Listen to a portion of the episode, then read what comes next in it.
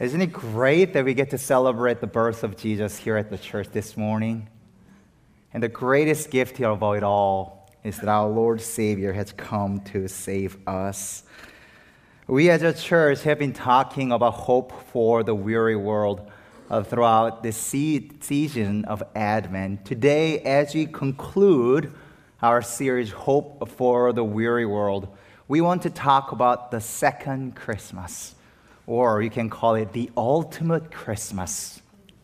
You know, as we talked as Miss Mary led us children, many of us, Christmas is often also, also associated with, with so many gifts like this, so many familial love. But what if I tell you today, church, to all of us, there will be even the gifts that you receive today, even far greater than that. The ultimate gift will be right with you in the second Christmas, and the ultimate Christmas happens once again. There will be the greatest gift exchange that cannot be compared to what you have under the tree this morning. That glorious reality is what we want to study in a brief moment today. What does this ultimate Christmas, the second Christmas, will look like? It will be marked by three things. Number one, it will be the greatest homecoming that the humankind has ever seen. There will be the glorious march of all nations and tribes for one purpose. And number two, the ultimate Christmas will be marked by endless worship. All you know is to worship Him forevermore without any harm, any violence. In a sense, today's message is extension of what happened yesterday. It feels like I just saw you yesterday, doesn't it? Because I did see you yesterday. And then lastly, not only there will be the greatest homecoming and the endless worship, the ultimate Christmas will be marked by the endless joy and endless peace. Oh, I look forward to the glorious day. And that glorious day, Isaiah shows through Isaiah chapter 60. So if you have your Bible, please open it up to Isaiah 60 as we walk through this text together. Look, verse 1. What does it say, Isaiah, here? Arise, shine, for your light has come, and the glory of the Lord rise upon you. See, Isaiah must have seen so many sunrise over Jerusalem, how it appears first over the Mount Olives, and soon sun casts out all darkness in, darkness in the city. But this sunrise in particular is very different from all the other sunrises that Isaiah must have seen. This sunrise, once for all, will never set again.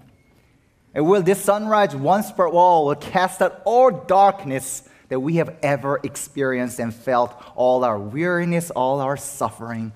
Look, verse 2, what does it say?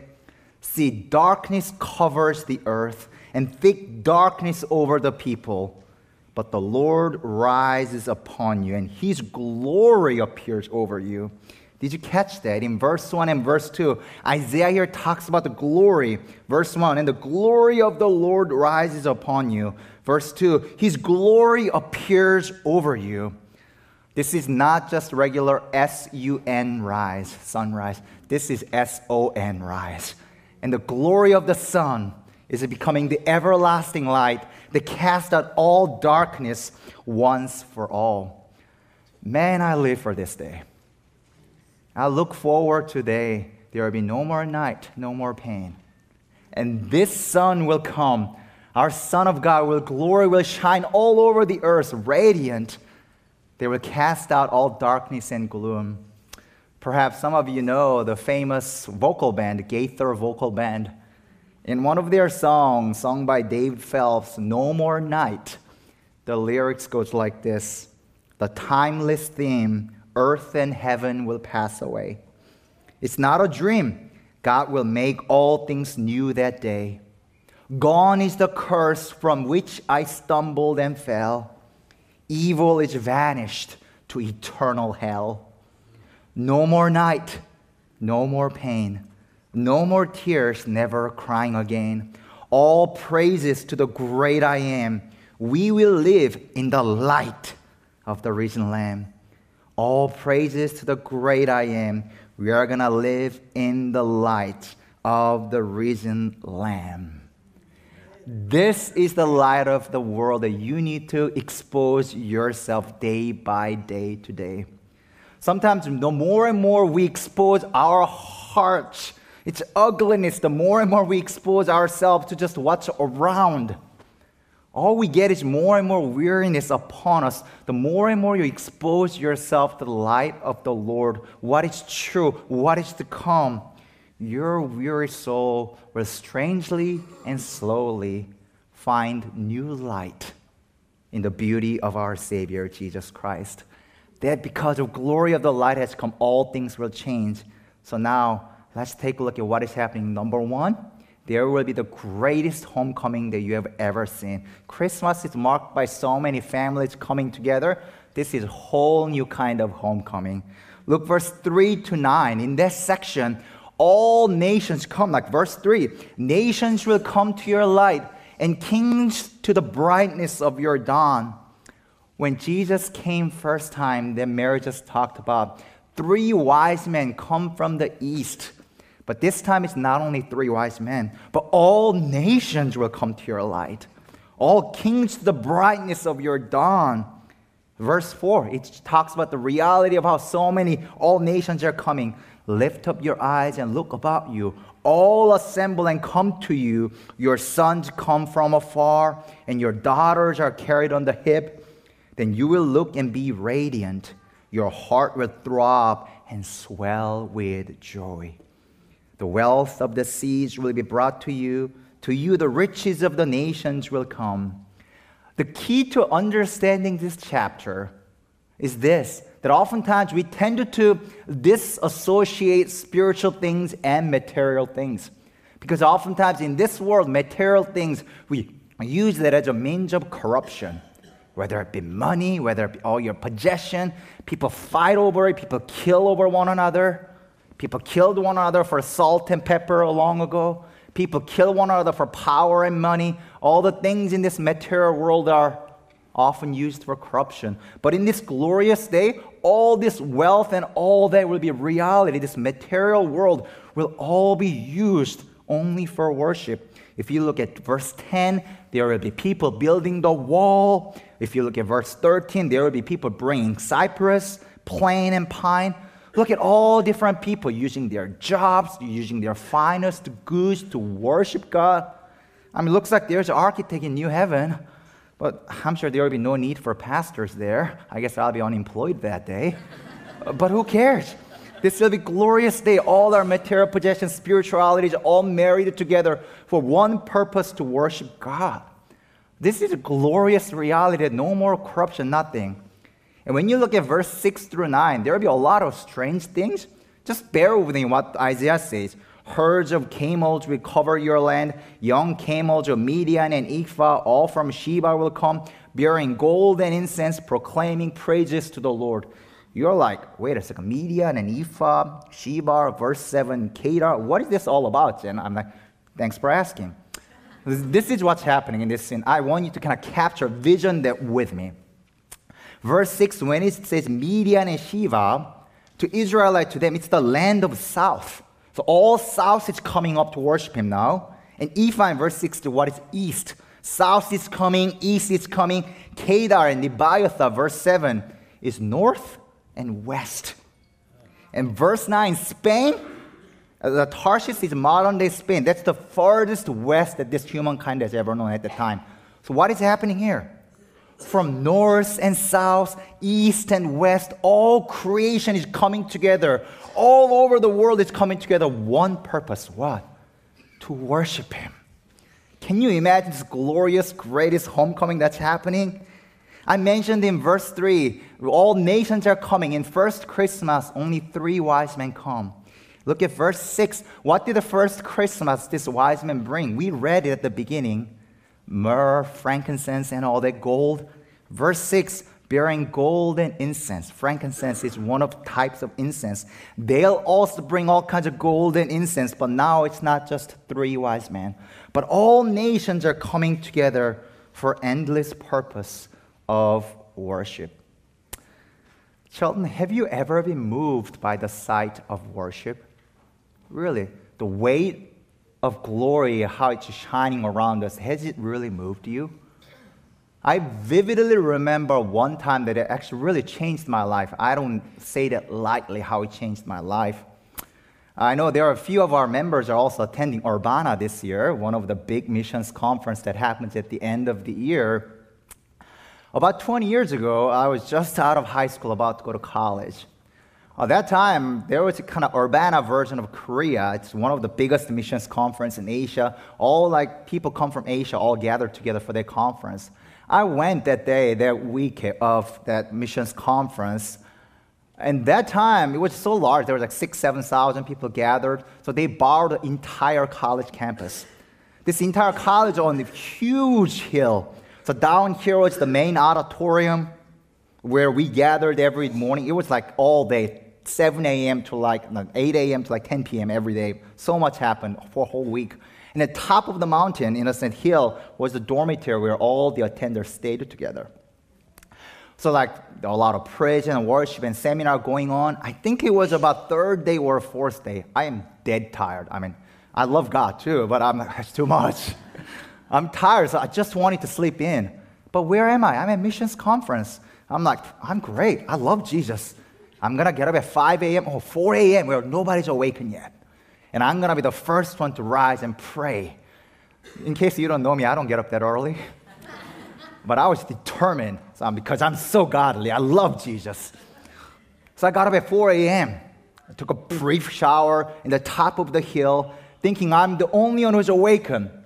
I walked out of that dorm, and then I said, wait a second, what? As I looked down from the top of the hill to the bottom, there's so many people already up at 4 a.m. praying on a sheer grass. I'm walking down this stairwell to the main auditorium to find a place to pray. And by the time that I got to the middle of the stairwell, I look around. All my vision, my north and south, my east and west, as far as my vision can contain, all I could see is people of God gathering in three and four on the sheer grass, just kneeling down praying at 4 or 5 a.m. I mean, can you imagine all your vision can contain is people of God kneeling down and praying, four, five, six thousand, just all out there. Oh, I broke down as I was walking down stairwell. God, it moves me this much to see this glorious vision of worship. I mean, all my vision could contain is not violence, not all the people going after their power, success, money, and honor. But at 4 a.m. at the crack of dawn, all my vision could contain is all people of God just kneeling down on grass, praying, begging for the Lord to come through in the morning when no one told them to. Oh, it changed my life. God, I want that reality to come true. And if it moved me that much that I had to break down in the middle of a stairwell to class, and I just sat and prayed there for hours, just seeing all this, hearing people pray how much this vision of the Lord, when all nations and tribes, from furthest west, north and south, east and west, coming together, the glorious homecoming for the purpose of worship. Has the vision of the Lord, people of God worshiping together, captured your imagination? That is going to be the reality. People of God coming together to worship Him forever and evermore.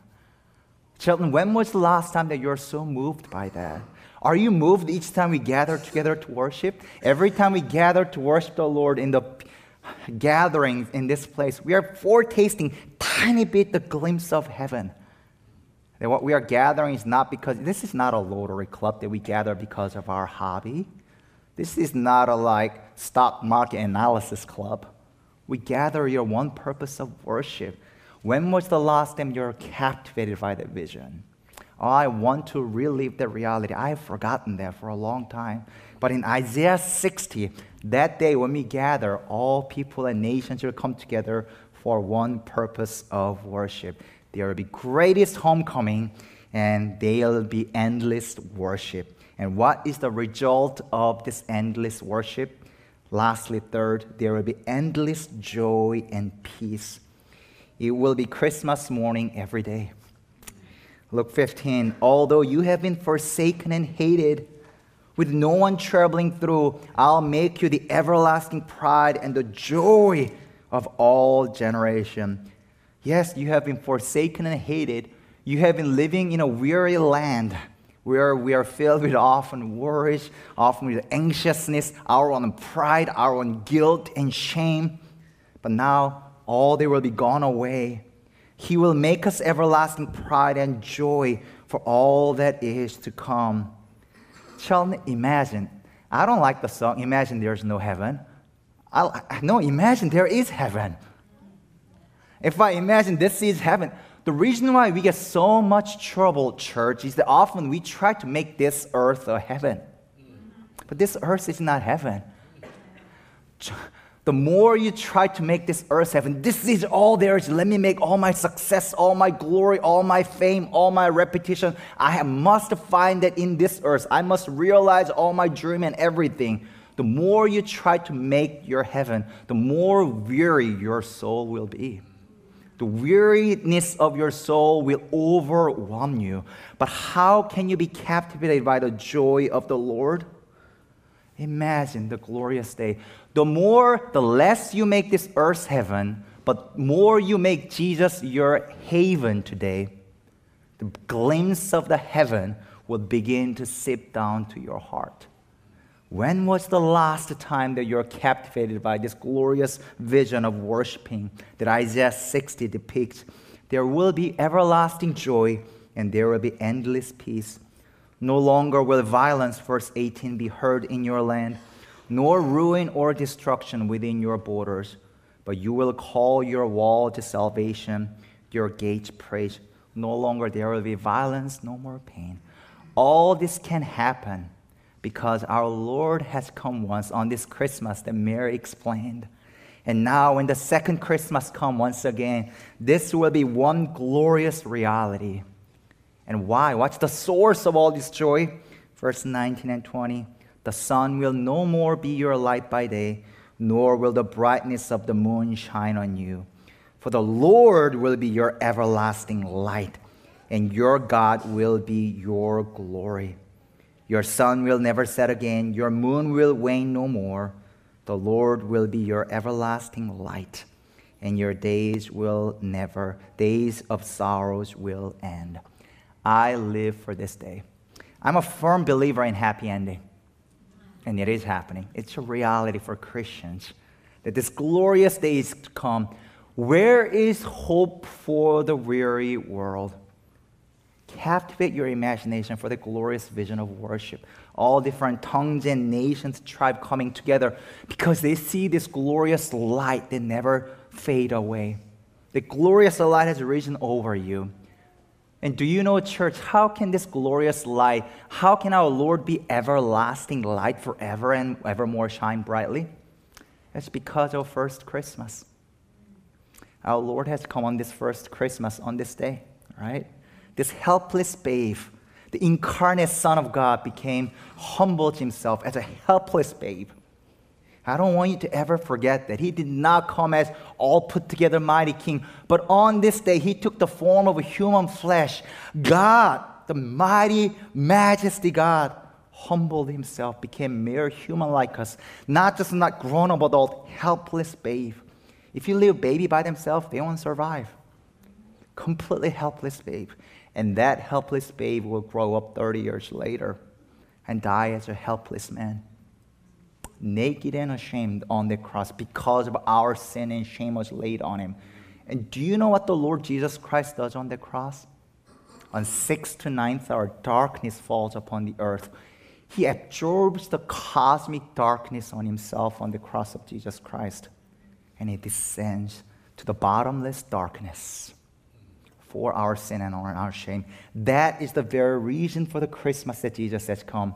But one day he rose again, and in this one glorious day, because he's the God who absorbed all our darkness, second time he comes, he will come as everlasting light that will never, never fail again, that will ever shine so brightly. That is our hope.